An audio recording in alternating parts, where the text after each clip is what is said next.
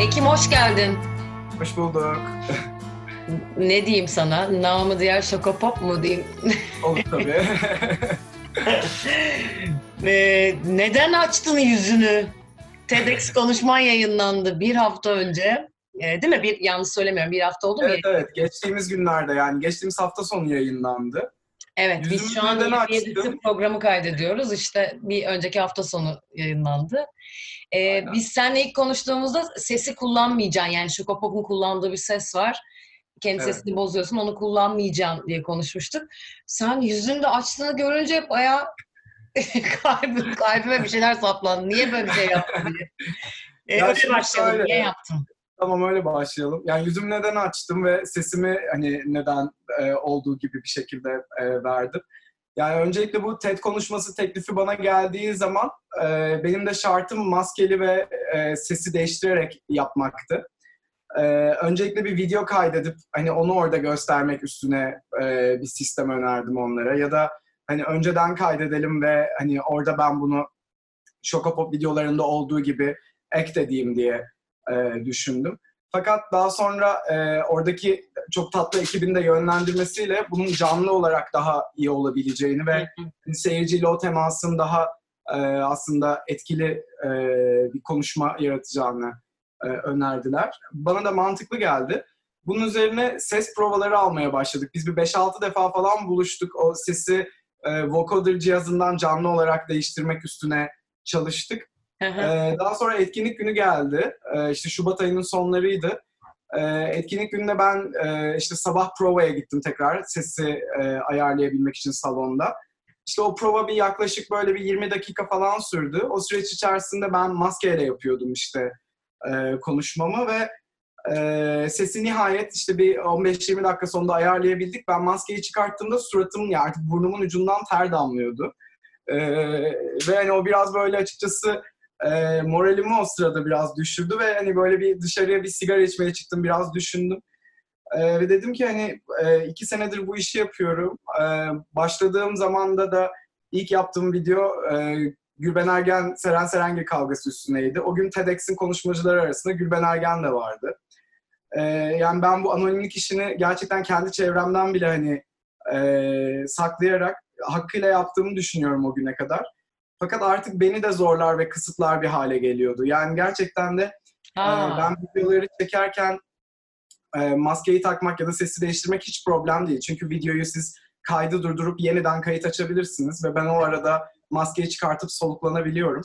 E, ama bunu canlıda gerçekleştirmek imkansız ve hani insanların canlı bir şeyler de yapabilmeye dair talepleri de oluyor. Bir öbür taraftan şöyle de bir etkisi var.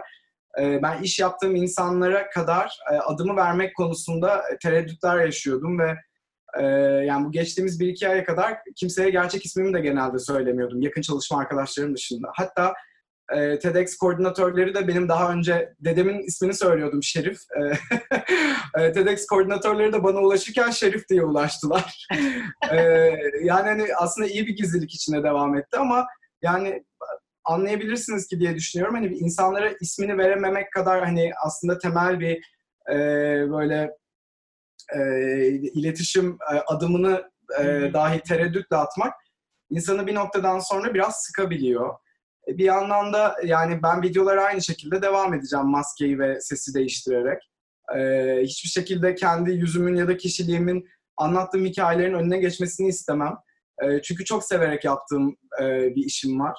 Ve bu aynı zamanda da bir ekip çalışması. En az benim kadar e, emek veren çok e, harika ekip arkadaşlarım var. E senin Yani bir ekibin nok- kim? TEDx'te de bahsediyorsun. E, artık bir Evet. ekip kurdum diye. Artık bir ekip kurdum evet. E, Geçtiğimiz yani yaklaşık bir senedir e, ama özellikle de geçtiğimiz yazdan beri e, beraber çalıştığımız böyle mikro bir ekibimiz var. 5-6 kişilik.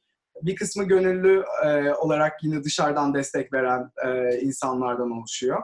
Ve hepimiz gerçekten de e, bu tutkuyla yani bu popüler kültür hikayelerini anlatabilmenin e, heyecanıyla e, işimizi yapıyoruz ve çok da güzel yansıyor. Yani bu bir ekip işi haline geldikten sonra gerçekten kalitesi de yukarı çıktı diye düşünüyorum. Çünkü e, yani tabii korona öncesi dönemden, karantina öncesi dönemden bahsetmem gerekirse yani biz bu e, hazırladığımız tüm dosyalar için teker teker kütüphanelere gidip arşivlere girip araştırma yapıp onları tarayıp, e, onları işte düzenli bir şekilde kurguya hazırlayıp e, içinden geçtiğimiz meşakkatli bir sürecin e, sonucu oluşuyor bu e, videolar. Bu da sadece tutkuyla yapılabilecek bir şey. E, o e, manada da aslında baktığımda yani birileri bu videoları sadece suratını gizleyen ve sesini değiştiren biri bu videoları yapıyor diye izliyorlarsa ya onlar o zaman yani izlemeye de bilirler. Bizim burada yaptığımız şey çok daha fazlası ve çok fazla bir emek veriliyor. E, editoryal anlamda olsun, Hı hı. kurgu anlamında olsun. E, o yüzden de e, ben işten bir şey e, götürmeyeceğinden emin oldum o gün. O kısacık zaman süreci içerisinde ve ondan sonra gittim ve e, TEDx'in küratörüne e, sevgili Özge'ye dedim ki ben e, konuşmanın e, başında e, maskeyi çıkartmayı düşünüyorum. Ses ayarını da benim kendi sesimi değiştirirsiniz. Ben bu hikayeyi böyle anlatacağım. Ne de olsa bu hikaye benim magazinden utanmama ve e, bu tutkumdan kaçmayı bırakma e, la başlayan süreç ve Evet. bununla barışmamla işi ortaya koymam demek oluyor. E kontekste de gayet güzel oturuyor aslında orada e, kendimi gösterebilmiş olmam, e, maskeyi çıkartmam ve kendi sesimle var olmam. Aslında şimdi Güzel. sen anlatırken yani o sırada izlerken hiç öyle bir şey düşünmemiştim de şimdi senin anlattıklarından ya bir kere daha içeriğin ne kadar çok takip edildiğini e, aslında onaylatmış ol- oluyorsun. Çünkü senin Doğru. sadece maskeli ve o kadar gizemli, aa ilk defa böyle bir şey yapıldı e, sosyal medya üzerinden değil de hayır aslında bir süre sonra içerik takip edilir halde. Çok Aynen öyle. E, Bence zaten baştan beri aslında takip edilen şey içerik. Yani Evet. orada bir, e, sonuç olarak sadece elleri ve kolları oynayan suratı maskeli ve e, sesi inceltilmiş bir karakter e, görmüyorsunuz. Hatta onu daha mümkün mertebe az görüyorsunuz. Orada asıl gözüken şey bizim yaptığımız arşiv şov gerçekten. Yani Evet, evet. o kültürler, o dergiler, o gazeteler, o videolar ve hani bunların hepsinin harmanlanıp yorumlanmış hali e, izleten şey. E, bunu maskeli birinin anlatıp anlatmaması aslında günün sonunda pek bir şeyi değiştirmiyor. Maskeli olmanın şöyle güzel bir yanı ve avantajı var. Bu hikayelerde o kadar çok fazla surat, o kadar çok fazla değişik kimlik, o kadar fazla isim geçiyor ki Evet. Onların yanında e, bunun aslında o potada erimesi, onların önüne geçmemesi, e, bunların hepsi e, olumlu manada katkıda bulunan şeyler içeriye diye düşünüyorum. O yüzden de hiçbir zaman maskeyi de çıkartmayı düşünmüyorum içeriklerde. Evet zaten yani öyle bir şeye heyecanlansak bile oturup işte senin nasıl öyle değişik bir şey yaptığına bakarız ama sonra içeriye bakmayız yani. İnsan sıkılır zaten öyle bir Aynen. şeyde. Bu arada sen çok fazla YouTube işi yaptın aslında daha önceden, ürettin. Evet Değil doğru. mi? E, bu Şokopop'ta sadece içerikle mi ilgilendin? Yoksa e, YouTube'da biraz hani o analizlere de hakim olduğun için süresi ne kadar olur? işte atıyorum hangi, nasıl konseptler dikkat çeker? E, hiçbirini böyle matematiksel bir katmadım. şeyin var mıydı yani? Hayır, hayır. başlarken? Yok matematiksel hiçbir şey yoktu. Ee, yani ben en baştan itibaren işte... İlme e, bir anda hızlandı ya aslında o yüzden bunu sormak istedim. Evet, yani şöyle o insanların keşfetmesiyle ve birbirlerini anlatmasıyla gelişen bir süreç oldu. Ben en baştan beri e, ilk 8 ay boyunca işte kendim yazdım, kendim çektim, kendim kurguladım e, ve kendim yayınladım. E, ardından e, 140 Şırnos'la ortaklık yaptığımız kısa bir süreç oldu. O süreçte kendim bir mikro ekip kurabildim. Ee, ve e, o ekiple de birleştiğimiz noktadan itibaren de işler biraz hızlandı.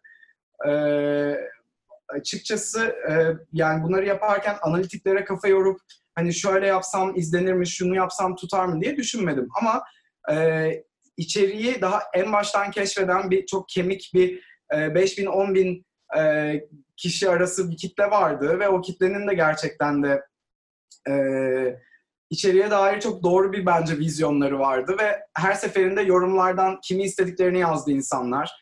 E, nelerin ilgilerini çektiğini yazdılar ya da hafızalarında nelerin tortusunun kaldığına dair e, onların ipuçlarını veren yorumlarda bulundular. Onlar da biraz yönlendirdi içeriği yaparken ama bugüne kadar anlatmak istediğimiz hikayeleri aslında anlatmış olduk. Bunların hiçbiri YouTube'da şu kişi çok izleniyor ya da şu kişinin çok hype'ı var hadi onu yapalım gibi bir e, mantıklı oluşmadı. Peki sence biz e, yani bütün bu Türk halkı e, magazine aslında aşırı aşırı düşkün müymüşüz? Ya da e, böyle bir Türk televizyonlarındaki işte bu gündüz kuşağı programları da mesela bizde aşırı izleniyor ya. Yani böyle Aynen. olaylar, e, işte kadın erkek ilişkileri, çapraşık ilişkiler, heyecanlar, cesur insanlar aslında bir taraftan da. E, Evet. e, işte sonunda çıkıp geldiğimizde buna magazin dersek senin yaptığına, mesela buna çok mu düşkün insanlar? Bu nasıl Bence bu kadar dikkat çekti? öyle ama bu hani tamamen Türkiye'ye has bir durum olduğunu zannetmiyorum bunu. Evet yani ben şok Ee, oldum. özellikle Gerçekten bu yani global bir fenomen bu. Hani Evet. star dediğimiz kimseler her devrin mitolojik kahramanları ve hani onların maceralarını takip etmek her ülkenin insanına e, haz veren ve onları oyalayan e, bir şey. ve e, gerçekten de hani bu insanların zaten kişilikleri ve kimlikleri üstünden çok büyük sosyal dönüşümler her devirde olmuş. Hı hı. O yüzden hani bunu e, Amerika'dan da İtalya'dan da aynı şekilde örneklendirebiliriz. Türkiye ile ilgili durum insanların e, magazin izliyor olmak ya da magazini seviyor olmakla ilgili ekstra bir gizleme ve e, gizleme çabaları ve bir utançlarının olması e, bence konuşulması gereken. E, çünkü hani bir şeyleri e, hor görerek ya da küçümseyerek kendimizi iyi hissetmeye ya da kendimizi iyi bir noktaya konumlandırmaya e, çok alışkınız ve öyle bir e, toplumsal damarımız olduğuna kesinlikle inanıyorum. E, herkes birbirini ezerek kendini iyi hissetmeye çalışıyor her nedense. E, ve de yani ben de mesela bundan muzdarip olduğum için senelerce kendi içimdeki bu e, magazin tutkunuyla barışamamıştım. E, ama e, dediğim gibi kesinlikle çok tutkuyla bağlıyız. Kesinlikle herkes takip ediyor. Kesinlikle de bunu takip ederken aslında e, içeriğinde çok daha hani böyle e, bakabileceğimiz farklı noktalar var. Ana akım medyanın bize gösterdiği e, şeylerdense işte selülit ya da işte Evet. ahlaksızlık vesaire gibi konulardansa e, bunun içerisinde çok daha böyle eğlenceli ve bize ayna tutan e, unsurlar bulmak mümkün. Niye utanıyoruz? Ya, Utanıyoruz çünkü e, bundan hani e, atıyorum Türkçe pop dinlemekten neden utanıyorsak ondan utanıyoruz. Ya da işte neden sence? Yani ne, ne hissediyor böyle bir şey? ezikleniyorsa ondan e, bu da ezikleniyor. Yani e, herkes kendini e, gerçekten olduğunun en e, steril ve en entelektüel haliyle yansıtmaya çalışıyor diye düşünüyorum. Böyle de olabilirsiniz. Müthiş entelektüel insanlar da olabilirsiniz ama ona rağmen de magazine düşkünlüğünüz olabilir. Evet. Yani Ee, aslında magazin neden e, herkesin kafasında yani okuyan ve izleyen bir insanın magazin sevmesi söz konusu değil e, gibi bir şey vardır ya her zaman. Bu arada senin TEDx'te anlattığın e, ben kimim ve nereden başladı bu hikayede e, evde özellikle bu magazin şeylerini gizlemen işte her şeyi e, şey çok dikkatimi çekti. E, ailemin belirli bir politik görüşü vardı ve aynı zamanda e, belirli bir eğitim seviyesi de vardı. Dolayısıyla diye anlatıyorsun. Yani hem rahat, son derece demokratik bir aile çocuklarına hem de aynı zamanda bir politik görüşün içerisindeler. Dolayısıyla bir Evet. aslında işte okuyan, izleyen e, genelde aklıma şey geldi. Çünkü mesela bizde de öyleydi. Senin aynı anlattığın hikayenin bir benzerini mesela ben yapardım. Bir sehpa vardı salonun ortasında. Altına dergiler durur. E, haftalık magazin dergileri vardı o zaman. E, Evet. Çıkan, hala devam eden çıkmaya, çarşambadan çarşambaya. Bir de gazetelerin ekleri vardı, magazin ekleri. Ve ben Evet. aşırı meraklıydım ve bayılırdım onları okumaya. Ama o sehpanın altındaki bir takım fotoğraf dergileri, kültür dergilerin altına saklardım mesela. Yani Tabii. e, eve gelip de hani biri benim ay işte bunların çocukları bunları okuyor demesin Bu gibi. genel bir refleks yani. Hani e, Çünkü birinin rahatsız olduğunu onu hissediyorsun küçükken. Yani Evet. sen rahatsız olmuyorsun ama etrafta o enerjiyi alıyorsun. Ya bu Aynen. dergiler burada güzel gözükmüyor yani hani. Da uygun değil. yani ben Neden e, böyle bir şey var sence? Yani şöyle düşünüyorum ben. Kendi ebeveynlerimi anlamaya başladıktan sonra benim de aklımda hani onların bu konudaki bu neden baskıcı davranmış olabileceği konusu netliğe kavuştu. Yani Aslında sözde bir baskı da yok yani ama asla yok. evde Yani esen rüzgarda onu hissediyorsun. Aynen öyle. Ya kesinlikle bu konuda bir baskı söz konusuydu ama hani bunun nedenlerini e, aslında onların yetiştiği dönemi biraz okuyup anlayınca, o döneme dair filmler izleyince ve insanlardan dinledikçe daha iyi anlar hale geldim. Ya örneğin e, annem ve dayım büyürken e, işte Ajda Pekkan, İlhan İrem ya da Abba şarkılarını sevdiklerini arkadaşlarından gizlemek durumunda kalmışlar. Çünkü e, arkadaşlarına göre bunların hepsi işte küçük burjuva e, zevkleri ve tutkuları. Yine aynı dönemde mesela şey şarkısı vardır. O bence çok e, anahtar bir şarkı. Melike Demirağ'ın e, Haydi Canım Sen de diye bir şarkısı var ve işte şey diyor şarkıda. E, gazeteler böyle söyler, böyle söyler masal, masallar.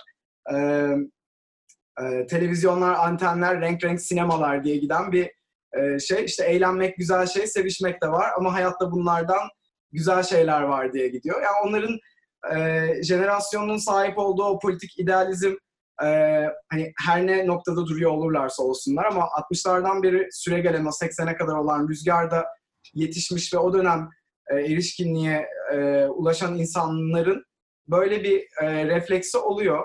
E, çünkü onlara göre bütün bu e, işte e, ana akım medyanın bize yansıttığı ve bu magazin olarak adlandırdığımız kültür e, tamamen işte toplumların afyonu ve insanlar düşünmesin diye yaratılmış falan e, şeklinde yorumlanan şeyler. Oysa ki yani baktığımızda onların da mesela Yılmaz Güney tutkusu aslında bir noktada magazinsel bir şey. Çünkü Yılmaz Güney sadece filmleriyle oturup konuşmuyor bu insanlar. Yılmaz Güney'in o dönem yarattığı bin bir türlü hadiseyi de içine dahil Evet. ederek konuşuyor. Yani ben demiyorum ki işte Yılmaz Güney bir popüler kültür figürü olarak e, Ajda Pekkan'la kıyaslayabiliriz. Hayır ama sonuç olarak ikisi de popüler kültür çatısının altında var olmuş figürler. E, ve bir şekilde hepsinin destanları bize bir şekilde e, basın tarafından aktarılıyor ve onların hepsinin birer destan kahramanı olarak hayatlarını takip edebiliyoruz. Ekim e, sen tabii bu, bütün bu yaptığın şeyde arşivcilik çok önemli ya. Evet. Şimdi mesela isimlerden bahsederken hani aklıma geliyor. Zaten senin Çokopop'la arşivci bir insan olduğunu öğrenmiş olduk. Hani böyle bir zevkin olduğunu. Türkiye'de bu durum nasıl? Sen tabii çok Türkiye'de arşivcilik biliyorsun. konusunda berbatız. Yani gerçekten berbat bir durumdayız. O yüzden e, bence bu yani balık hafızalı bir toplum olmamızda büyük bir katkısı olduğunu düşünüyorum bunun. E, ben çocukken işte 2000'li yılların başında e, evimize Dijitürk e, aboneliği alınmıştı. Ve Dijitürk'te o zaman işte E-Entertainment ve VH1 kanallarına yani gerçekten inanılmaz bir tutkuyla sarılmıştım. E, ki ikisi de gerçekten çok eski şeyleri döndüren e, kanallarda o dönemde. Bu 2001-2002 dönemindeki yayınlarından bahsediyorum. Yani VH1 zaten e, tamamen hani işte 80'lerin, 70'lerin ve 90'ların hitlerini döndürmek üstünden e, bir e, yayın politikası olan bir kanaldı. E-Entertainment'ta da işte geçmişin atıyorum işte Dallas gibi, Dynasty gibi işte bu fenomen dizilerinin ya da işte Rock Hudson falan gibi hani öyle fenomen büyük isimlerin hepsinin belgeselleri olurdu. E, onları izlerken bizde niye böyle şeyler yok diye düşünüyordum hep. Çünkü Türkiye'nin bir 10 sene öncesini, 15 sene öncesini görmek e, şok edici bir şey haline geliyordu yani 90'larda ya da 2000'lerin başında televizyon izleyen biri olarak. O dönem sanki yokmuş gibi davranılıyordu. Hani bunun belki bir sebebi e, atıyorum işte Ajda Pekkan'sınızdır ya da Sezen Aksu'sunuzdur ve hani 10 sene önceki görüntünüz size hoş gözükmeyebilir ve hani onun belki yayınlanmasından o kadar haz etmeyebilirsiniz. Her ne kadar o aslında sizin sanatınızın e, takdir edilmesinin bir parçası olsa da Evet. ee, ama hani e, bunu sanatçı kısmından böyle anlayabiliyorum. Fakat bu insanların da e, açıkçası yayın politikalarının üstünde bir yaptırımları olabileceğini bu noktada tahayyül pek edemiyorum yani. Hı hı. Ee, bana Ki kalırsa gör- gördük aslında yıllar içerisinde gerçekten var. aynen etkileri. kesinlikle yani e, bence geçmişi bilmeden gerçekten geleceği düşünmemiz ya da bu anı yorumlamamız şu an içinde bulunduğumuz anı yorumlamamız imkansız. Ee, aynı sebepten ötürü de e, yani Türkiye'nin bu kendisiyle olan kopuk bağı zaten bence bizim sanatımızı özellikle e, çok sekteye uğratmış bir durum. Yani şimdi düşünüp baktığımızda da bu 2010'larda işte patlama gerçekleştiren bu Turkish Psychedelic Rock dedikleri işte bu Anadolu Pop ve Anadolu Rock akımından gerçekten hiçbirimizin yani bir e, 2008'lere 2010'lara kadar çok büyük bir kesimin haberi yoktu. Yani bunlar ne zaman ki yeniden basılmaya, yeniden üstüne konuşulmaya, özellikle de yurt dışından onay alarak buraya tekrar sunulmaya Evet. başlandı. O zaman cool bir hale geldi ve biz e, tekrar dönüp oraya bakıp ya burada nasıl bir hazine varmış demeye başladık. Yani bunun aynısını işte 70'lerdeki aranjman şarkılar için mesela ya Ajda'nın işte özellikle Fikret Şeneş tarafından yazılmış olanlar eşsiz şarkıları var ama 90'larda ben çocuk olarak büyürken hatırlıyorum. Ama Ajda Pekkan'ın da yaptığı bir şey mi? Hep yabancı şarkılara işte Türkçe şarkı, söz yazıp e, işte şarkı çaldı falan gibi hani e, böyle yaftalamalarla insanlar gerçekten de itibarsızlaştırıldı. E, Yani ve e, bunun da dediğim gibi gerçekten bizim kültürel hayatımızı, bizim sanattaki gelişimimizi sekteye uğrattığını düşünüyorum. E, aynı şekilde bu hani böyle magazin olayları ve skandalları üstünden baktığımızda da böyle. Yani hani dün yaşanan şeyi bilmeden bugün yaşananı yorumlamak aptal işi. Yani hani e, sadece çünkü çok sığ bir alana bakarak o zaman o yorumunuzu yapmış olabiliyorsunuz. Peki mesela Ee, ben nedenle- pardon. Pardon. O nedenle de ben hani bu arşiv eksikliği beni her zaman yaralayan ve çıldırtan bir şeydi. Özellikle de internetin DNS bağlantıyla bu kadar yaygınlaşmaya başlamasına kadar.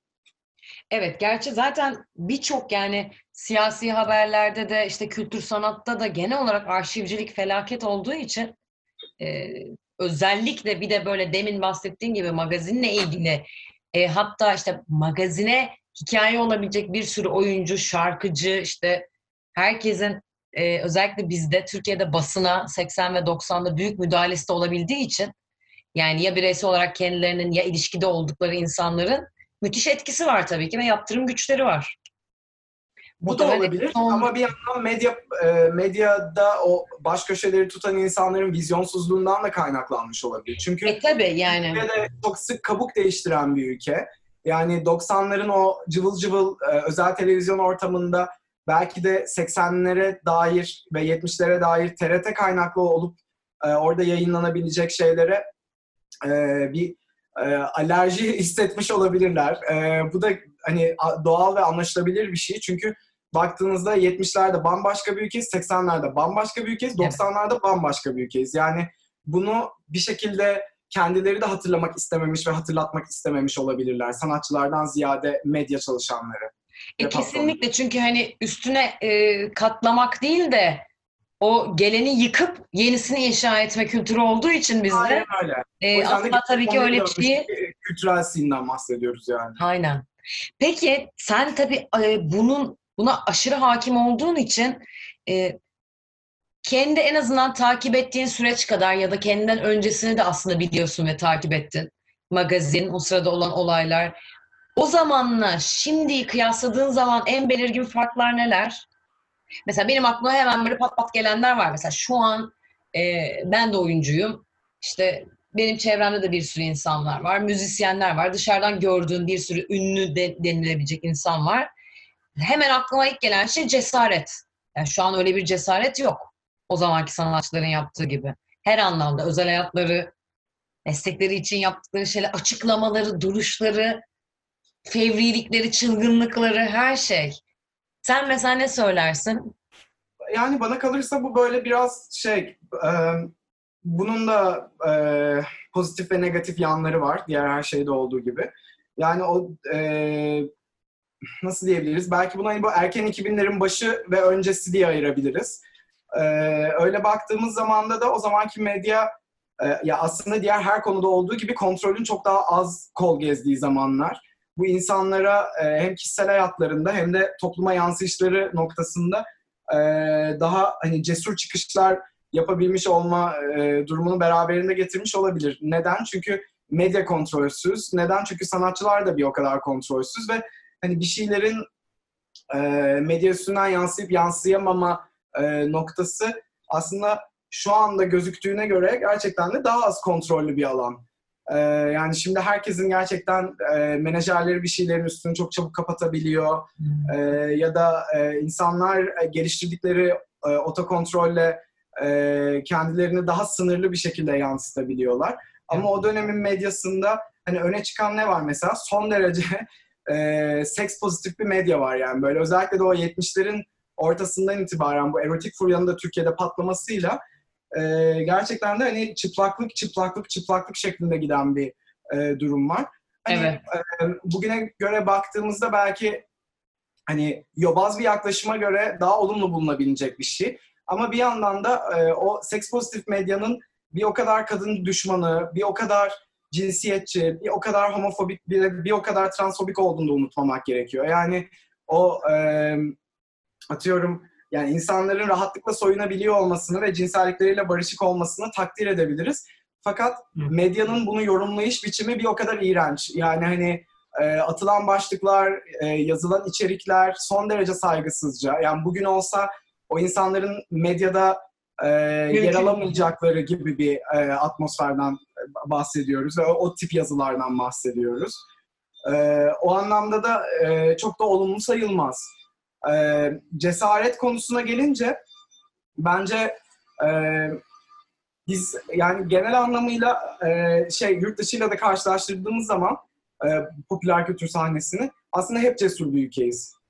E, ama Hala öyle e, mi devam ediyor sence? şu an sadece çok kontrollü bir halde. Hı.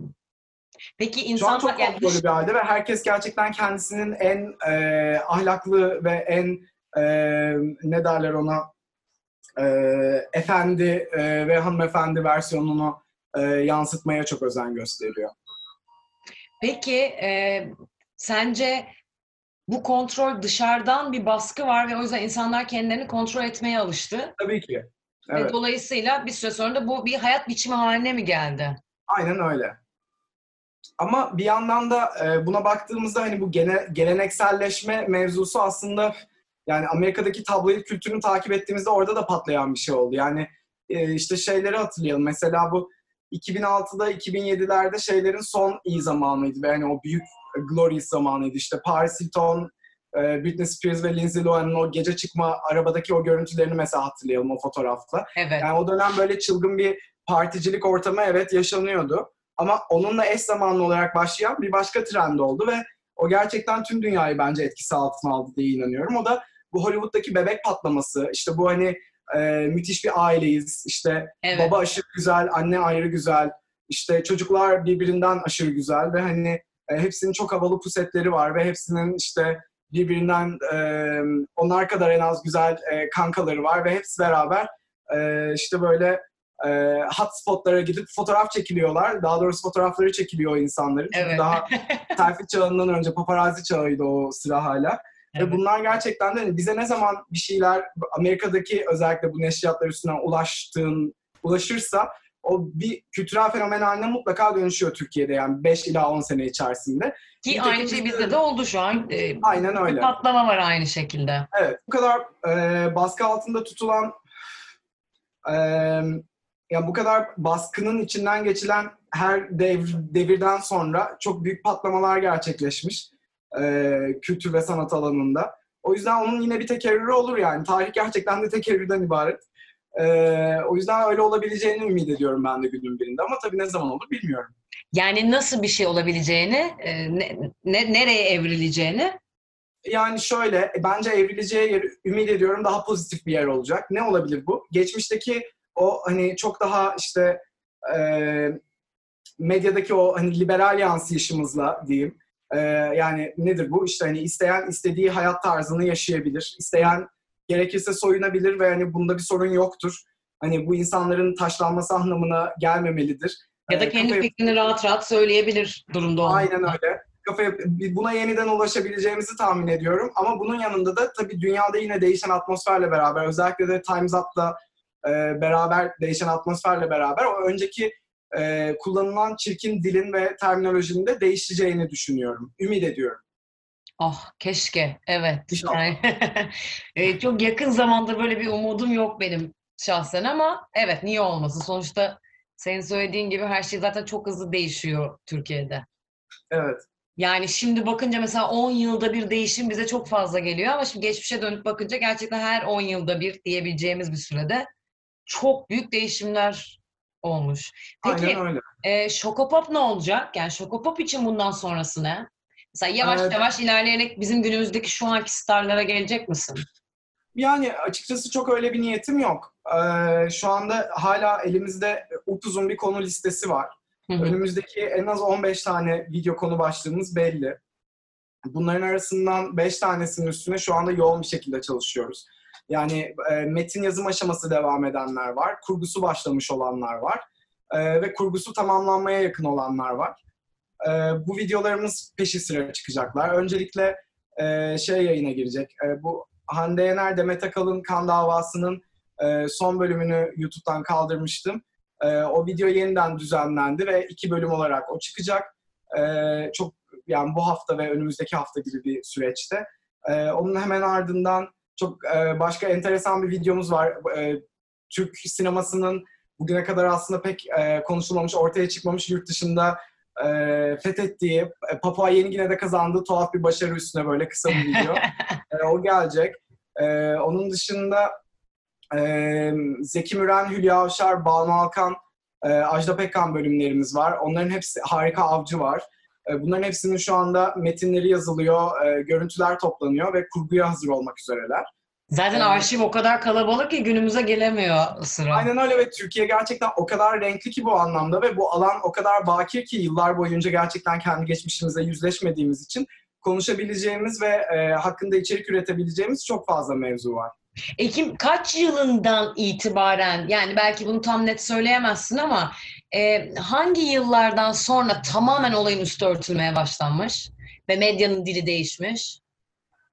Ee, yani şu anki dil e, özellikle böyle bir 2011-2012'den falan sonra aslında oturan bir şey. Ee, yani çünkü 2004'ler, 2005'lerden 2010'a kadar uzandığımız süreçte e, 90'ların bir artçısı gibi e, baktığımızda aslında o zaman büyük bir değişim var. Onun öncesinde de e, 50'lerden 60'ların ortasına kadar geçen o süreçte yine büyük bir kırılma var. Ee, yani o da işte o 90'lardaki magazinin aslında öncülüğünü yapan e, süreç olmuş oluyor. Yani işte bu hani sesle e, ya da işte heyle iyi örnekleri verilen, hani iyi tırnak içinde örnekleri verilen şeylerin bir de çünkü işte böyle şey e, atıyorum işte ne, ne var ona benzer başka o dönem yani böyle pespaye dilli tam gibi hani böyle e, berbat e, yayınlar da var. E, eli yüzü hiç düzgün olmayan, eli yüzü hiç düzgün olmayan. Hı. E, onlar da aslında bir noktada televole kültürünün atası, atasını oluşturan şeyler. Ya da Şam'dan gala kültürünün atasını oluşturan şeyler. Senin için ünlü ne demek? Yani Kim e, ünlüdür? kim ünlüdür? Geniş bir kesim tarafından tanınan e, ve de e, her ne şekilde tanınıyor olursa olsun e, e, onu tanıyan insanlar tarafından e, takip edilmeye değer bulunan ve hikayesi izlenen kişiler. Peki bu nasıl bir yani nasıl insanlardır sence şu anlamda? Yani ne olmalıdır ki takip edilmeye değer olsun? Hani ünlü olabilir, bir olayla konuşuruz ve geçer. Ama e, senin dediğin gibi hani birçok özellikle eskiden beri e, takip edilen insanlar uzun yıllardır bunu yani sürekliliğini devam ettirmiş insanlar. Bu neden? Sebep ne? Bence bunun bir kıstası yok. Yani hani o kişilerin aslında kendilerini ne kadar topluma mal etmek isteyip istemedikleriyle e, öncelikle alakalı Ha. diye düşünüyorum. E, yani çünkü hayatını e, bir defa takip edilen bir insansan onun ardından hayatını ne kadar sen ortaya koyarsan insanlar o kadar oradan beslenmeye ve oraya bakmaya devam ederler diye düşünüyorum. Yani bunda da şey kıstası koyamayız. Hani işte şu emeği vermiş, şunu yapmış, e, işte yani Zeki Müren gibi aslında hayatını, kariyerine adamış, her zaman çalışmış, bu konuda eğitimini almış, işine özen göstermiş e, bir figür de hayatı boyunca takip edildi. Ama mesela Seren Serengil gibi aslında hiç kimseye hiçbir katkısı bulunmayan bir insan da hala aynı şekilde tutkuyla takip edilmeye devam ediyor insanlar tarafından. Bu hani e, tamamen onların bize herhalde hayatlarını ne kadar açıp açmak istemedikleriyle alakalı bir mevzu diye düşünüyorum. Evet aslında iki uçta bahsettiğin insanın belki ortak özelliği e, ikisinin de hayatına gün ve gün hakim olmamız. Aynen öyle. Yani evet içerikler tabii ki tartışılmaz. Ee, Zeki Müren bir tanesi, bir tanesi Seren Serengil çok başka şeyler üretiyorlar içerikte. e, hayatları olarak ama sonuçta ikisinin de özel hayatına bakıyoruz o sırada. Aynen hayatlarından ilgili şey bahsederken öğrenelim. içerik dedin yani bu insanların gerçekten hayatları. Hani sen hayatını bir içerik olarak değerlendirmek ister misin istemez misin? Sana kalmış bir durum. İkisi de hayatlarından birer içerik yaratmak istemişler ve o hale dönüşmüş. Sen yönetmenlik okumuşsun. Hı. Ee, bu bütün bu konuştuklarımızla yönetmenlik bir noktada birleşecek mi hayatında? Ee, Bilmem belki ileride bir gün olur. Çok da isterim. Ee, ama yani bana zaten bugün yaptığım şeyi aslında kazandırabilen şey aldığım eğitim olmuş oldu. Çünkü e, o yaptığım şeyde TED konuşmasında da bahsetmiştim. Benim okulda çok değerli bir hocam vardı ve ben onun yönlendirmeleriyle e, Richard Dyer'ın e, Star teorisini okumuştum ve o yıldız teorisini okuduktan sonra benim için gerçekten magazin başka bir noktaya evrildi ve şu an insanları görüp yorumlayabildiğim e, aslında bakış açısının temeli o şekilde atılmış oldu benim açımdan. E, O yüzden de hani yaptığım şeyi de eğitimime uzak görmüyorum e, o anlamda. Ki zaten aslında yeni medyanın bu kadar büyümesiyle bu iş biraz bu noktalara kayabildi. E, ama e, ileride şeyi çok isterim mesela. E, bu e, Valley of the Dolls diye bir tane film vardır. Çok böyle kült bir Evet. Amerikan filmi. Berbat ama Evet. harika bir film. E, o film gibi böyle mesela bizden e, celebrity camiasından hikayelerin anlatılabileceği. Ah, e, keşke. hani böyle hepsinin belki hikayelerinin birbirinin içine geçirip yedirilebileceği. İşte bu Şenay Düdey'in Yaşanmış Şehir Hikayeleri serisi vardı. belki hani biraz o tip gibi ama hani böyle Valley of the Dolls'un klişeliğinde ve e, o hoş izlenme e, şeyinde ahenginde bir şeyler çekebilmeyi ileride çok isterim ama hani kısmet olursa günün birinde. Peki e, magazin dışında ne ilgini çekiyor hayatta? Yani e, açıkçası temel olarak magazin çekiyor gibi. Hani e, müzikle çok haşır neşirim. E, bir dinleyici olarak her zaman çok sevdim ve tutkuyla takip ettim yine. E, bir de ben onun dışında hani böyle B yapımlarını çok severim. Yani sinemada da televizyonda da gerçekten bir şey ne kadar berbatsa benim için o kadar iyi ve çok zevk alarak izlerim. E, böyle. Yani mesela e, edebiyatta okuyorsun e, ve sonra o tarihte var ya mesela o iki yazarın müthiş aşkı, saçma sapan ilişkileri sonra böyle Evet. orada e, onun hepsiyle bir işte 4-5 kişinin birleşimi, o aşkın işte yanıp tutuşması olaylar. Mesela bu da senin için magazin değeri var mı? Kesinlikle var. Yani e, gerçekten de hani topluma bir şekilde mal olmuş herkesin ardında kalan hikayeler mutlaka ilgi çekici oluyor. O yüzden de bu da bir magazin yani. E, bütün ailen ve sana e, o sırada sohbet ederken anlattığın ve o bazı insanların bakışları ve yorumları o yüzden o magazin bilgimi saklıyordum dediğin insanlar ve dediğim gibi ailenin şu anki tutumu ne? E, onlar çok seviyorlar. Yani ben bu TEDx'te yaşadığım e, şey artık o mesela üçüncü coming out'um oldu diyebilirim. yani e, bir kendi hayatımda dolaptan çıkmam. Öncelikle e, onun ardından e, ikinci dolaptan çıkmam. Bu işi yapmaya başladıktan bir 3 ay 4 ay sonra ben aileme açıkladım ne iş yaptığımı ve e, Ya. neye ayırdığımı. E, o ikinci dolaptan çıkmam olmuştu. Bu TED'de yaşanan toplu şeyde üçüncü dolaptan çıkmam oldu diye düşünüyorum. E, Belki de ailem- insanları rahatlatıyorsun. Olabilir. E, yani ailem barıştı mesela açıkçası bu konuyla ve hani benim bakış açımı anlayabildiler ve onların da hoşuna gitti. E, onlar da içerikleri severek takip eder bir hale geldiler. Bunun belki toplumsal anlamda da bir karşılığı vardır. Ben maskeni çıkarınca TEDx'te şey düşündüm. Ah neden diye işte o başta bahsettiklerim. Sonra hatta şey dedi yani iş toplantılarına gidip gelirken de bir süre sonra bu gizem tabii gidiyor çünkü çıkarmak zorundasın. Hayır dedim neden Ee, yani bir arkadaşına, bir ortağına bir şeyini yollasın tam tersi o gizemi devam ettirseydi gibi kendimce Evet. hayallere daldım seninle ilgili. Ve sonra şey düşündüm. Acaba bir noktada Ekim de mi ünlü olmak istedi? Şimdi şöyle, e, Yani emek hiçbir şey olmasa bile ya bu emeği ben veriyorum. Hani ya bir kere de bir, ben de gözükmek isterim gibi bir his oluyor mu acaba insanın içinde? Bence herkeste bu his mutlaka oluyordur. Ee, o yüzden de hani kendimde de e, e, böyle bir hissin e, meydana geldiğini hani e, reddetmem ya da gizlemem saçma olurdu. Nitekim verdiğim bir emek var, o emeğin bulduğu bir karşılık var, bir sevgi var ve hani e, onu insan sahiplenmek, ona sahip çıkmak istiyor tabii ki. E, ama açıkçası yani benim için hani bunu ben iki seneden önce de yapabilirdim. Sadece bu e, bu istekle hareket ediyor olsaydım. Ee, çünkü çok fazla fırsat çıktı önüme. Yani işte e, ne bileyim ailemin okuduğu Cumhuriyet Gazetesi'ne de röportajım çıktı. İşte e, Amiral Gemisi olarak isimlendirilen Hürriyet'te de röportajım çıktı. Ben bunların hiçbirinde bunu değerlendirmek istemedim. Ne zaman ki gerçekten de hani ter damlalarıyla ve hani e, bu ses değişiminin yaşattığı zorluklarla birebir yüzleşmek durumunda kalana kadar. Hı hı. Ee, iş görüşmeleri mevzusuna mesela gelince yani benim de için benim için de açıkçası hani daha önce bir şirket çatısı altındayken ve insanlar benim adıma bu görüşmeleri yapabiliyorlarken bunun bana sağladığı önemli bir konfor alanı vardı. Hı hı. Fakat hayat öyle bir şey ki gerçekten çok tuhaf şeyler oluyor ve siz kendiniz bunu yapmak durumunda kalıyorsunuz. Yani bana kalsa ben belki de bu öyle- ben öyle sürdürebilirdim. Ama günün birinde bakıyorsunuz mesela çatısı altında olduğunuz yerin çatısı uçuyor ve hani içerideki insanlar sizden tamamen bağımsız olarak birbirine düşüp korkunç e, kavgalara tutuşuyorlar ve hani siz onun içinde yer, alam, yer alamıyorsunuz, almak istemiyorsunuz ve hani o zaman ben işime sahip çıkmalıyım, bunu kendim yapmak zorundayım diyorsunuz ve o toplantılara gitmeye başlıyorsunuz. Benim için süreç böyle gelişti.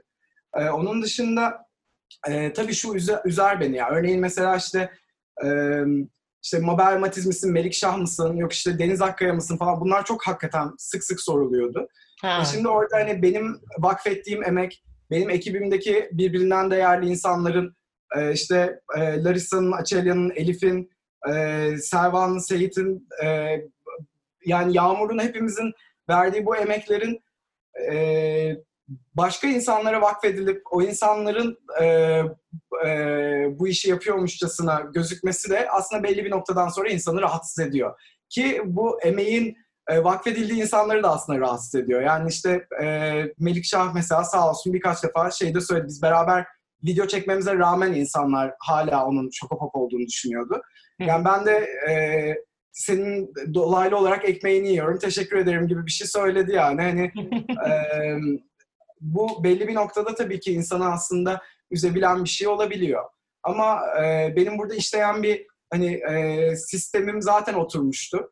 E, açıkçası da bu konuşmayı e, kabul etmeseydim ve e, o gün o sahnede o pozisyonda kendimi bulmasaydım daha çok uzun sürede çıkartmayabilirdim bu maskeyi. Çünkü ben zaten e, almak istediğim e, takdiri ve sevgiyi o işi ortaya koyduğum zaman yorumlardan işte e, YouTube'daki e, yorumlardan, e, DM'den gelen mesajlardan vesaire gerçekten de zaten beni zaten yeterince mutlu ediyor ve tatmin ediyor. E, onun dışında sevdiğim insanlar ve arkadaşlarım var etrafımda. Onlar benim ne iş yaptığımı zaten biliyorlar. Onların nasıl fikirlerine e, yani hani e, onların fikirlerini de onlardan doğrudan öğrenebildiğim için e, açıkçası hani bu işte şimdi öne ben çıkmalıyım gibi bir durum değildi. Ben açıkçası çok ön planda olmayı seven bir insan da değilim yani. Hani e, ileride Ama böyle bir hissin olduğunu da söylüyorsun. Bence bunu açıkça ifade etmen şahane bir şey. Tabii ki. Evet. Yani hani şimdi samimi konuşmak gerekirse herkes ister bunu. E, ben neden... Evet ama bunu konuda... keşke herkes itiraf etse. Belki o zaman daha çok rahatlayacak e, insanlar. Evet. Çok, çok fazla insan çünkü bunu istiyor. Gerçekten dediğin çok Şimdi doğru. bunun zararlı yönleri de var. Onu da düşünmek lazım bir. Yani hani e, dediğim gibi ben daha önce de YouTube işleri yapıyordum. E, YouTube tamamen gerçekten de kanalların bir yüzü olması üstünden e, ilerleyen bir sisteme dönüştü ve e, benim daha önce çatısı altında çalıştığım şirket e, olan e, işte o zamanlar Doğan Medya e, idi. İşte Net'te e, bugün hala Doğan Medya'nın çatısı altında. E, Net'te de e, bizim o zamanlar birlikte çalıştığımız influencerlar vardı. Hı-hı. Ve bu insanlar hani e, içerik ürettiklerinde bunun üstüne kafa yorup hani bu bir bilmem ne challenge işte biber yorum challenge bile olsa sonuç olarak belli bir emek koyup o fikri düşünüp bunu çekeceğiz arkadaşlar işte biberi gidip şu emin önünden alacağım falan filan e, dediği emek verdiği bir şey yapıyor. Evet. Ama o videosundansa işte erkek arkadaşıyla kız arkadaşıyla yaşadıklarını anlattığı videosu çok daha fazla ilgi çekiyor. Ve e, atıyorum işte bu Nette gibi kurumsal bir çatının altında çalışan bu gibi influencerlar için işte benim de bir parçası olduğum bir ekip emek veriyor, çalışıyor. Biz onların işte çekimini yapıyoruz, kurgusunu yapıyoruz, e, thumbnail kapaklarını hazırlıyoruz falan. Hı hı. Ama bir bakıyorsunuz işte e, hiç profesyonel bir amaçla yola çıkmamış olan başka bir YouTuber sadece kendi hayatını tamamen gözler önüne serebildiği için, e, bunda bir base görmediği için evet. o içeriğin çok daha üstünde izlenme oluyor. Ama bu da günün sonunda açıkçası bence bu insanları yıpratan bir durum haline geliyor. Çünkü insanların e, yani o izleyiciye de e, bir söz hakkı neredeyse tanımış oluyorsunuz kendi hayatınıza dair. Tabii. Ben açıkçası hani işi yaparken evet bir yüzü olmasını istedim ama bunun Ekim Acun olarak benim yüzüm olmasını ve benim adım olmasını, benim sesim olmasını tercih etmedim. Çünkü ben hani işte Ekim Acun, magazin yapan çocuk, işte magazinin bilir kişisi falan diye kendimi öne sürmek istemedim. Ben bundan daha fazlasını da yapabilirim hayatımda. Bununla da yetinebilirim. Ama günün sonunda da hani e, ben orada benim içeriğimin değer görmesini istiyorum. Benim kişisel hayatımdan anlatacağım hikayelerimi değerlendirip değerlendirmemek bana mahsus ve o hakkımı ben istediğim zaman kullanabilirim ya da hayatım boyunca kullanmam. Yani zaten sen bir maske ve e, sesini kullandığın efektle aynı zamanda kendini çok özgür kılıyorsun ve yaptığın mecrada bundan öyle. daha büyük ve daha mantıklı bir e, hareket olamaz bence. Yani ilk hedef zaten çok özgür olmak. e, hem mecra olarak hem de Şokopop'un içeriği olarak. Bu da Aynen. seni acayip özgür kılan bir şey. Kesinlikle öyle. Yani bir yandan aslında şeyin de bir özgürleştirici yanı var. Mesela maskeyi çıkarttığım an ve o konuşma da benim için özgürleştirici bir deneyimdi. Çünkü o da belli bir kalıba sokuyor sizi. Ama şunu da söylemeden geçmeyeyim. Yani hani hayatını böyle gözler önüne seren YouTuber'lar yanlış yapıyor diye bir düşüncem yok. Bu tamamen bir e, yol meselesi. Neyi tercih ettiğinizle alakalı olan bir mesele. Cesaret örneği. E, çünkü insanların gerçekten kendilerini bu şekilde ön plana çıkartabiliyor olmaları da çok e, aslında üstün bir medeni cesaret gerektiren bir şey. Yani bugün belki baktığımızda ipini koparan bunu yapıyor gibi yorumlayabilecek de bir sürü insan vardır ama gerçekten bu sadece ipini koparan insanların değil, cesur insanların yaptığı bir iş. O anlamda o insanlar da takdir edilmeli yani. E, kesinlikle aynı şeyi düşünüyorum. Bu insanlara baktığım zaman sadece kendilerini tüm varlıklarıyla ortaya koyuyorlar. Yani bu benim baktığım yerden müthiş cesaret. Evet. E, bambaşka bir hayata bakış gerektiren bir durum. Bence o de yüzden mesela benim için çok takdire şayan. Ha, içerikler, nitelikler tartışılır. Aynen. E, Kesinlikle. ama bu cesareti göstermek çok iyi.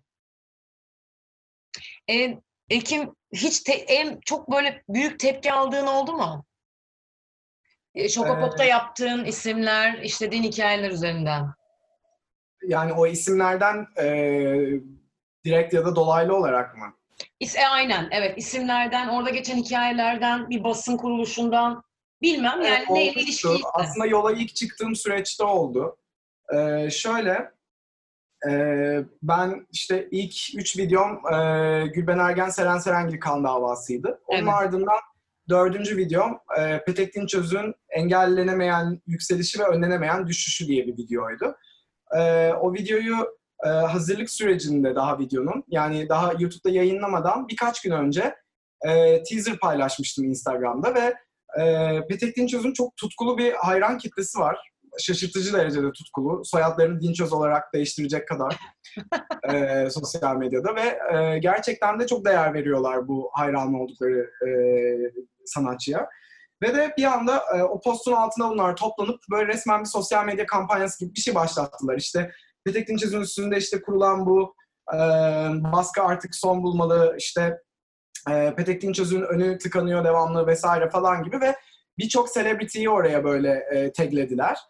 E, bunun sonucunda da zannediyorum, bunun sonucunda olmuş olsa gerek, bu iş e, Uçan Kuş Medya'nın başındaki Can Tanrıyar'a kadar gitti. Hmm. E, ve e, benim o güne kadar yayınladığım 3 Gülben Ergen Seren Serengil e, serisinde, 3 videoluk seride de e, sık sık Uçan Kuş arşivinden görüntüler e, yer alıyordu.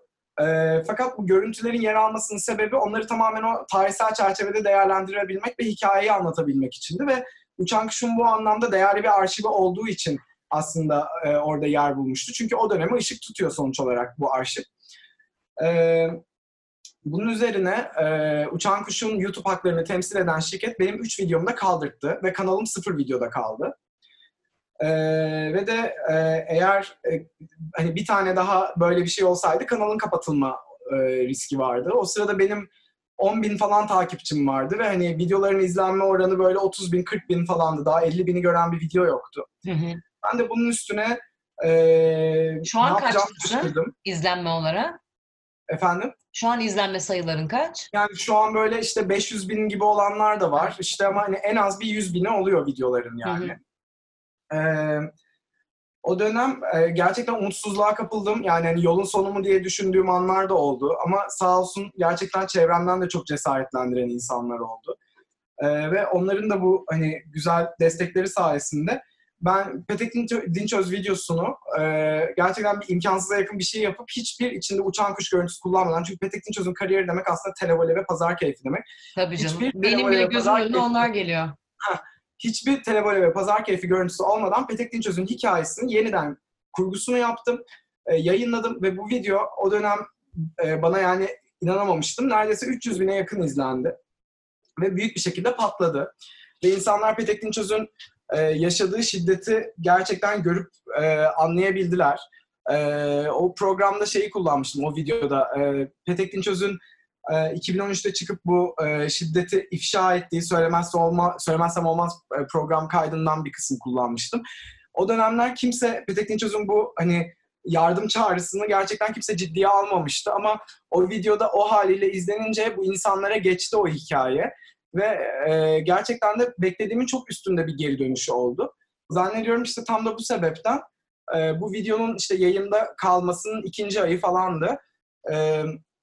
Petek Dinçöz'ün eşi e, bana e, DM'den ulaştı e, Instagram'da.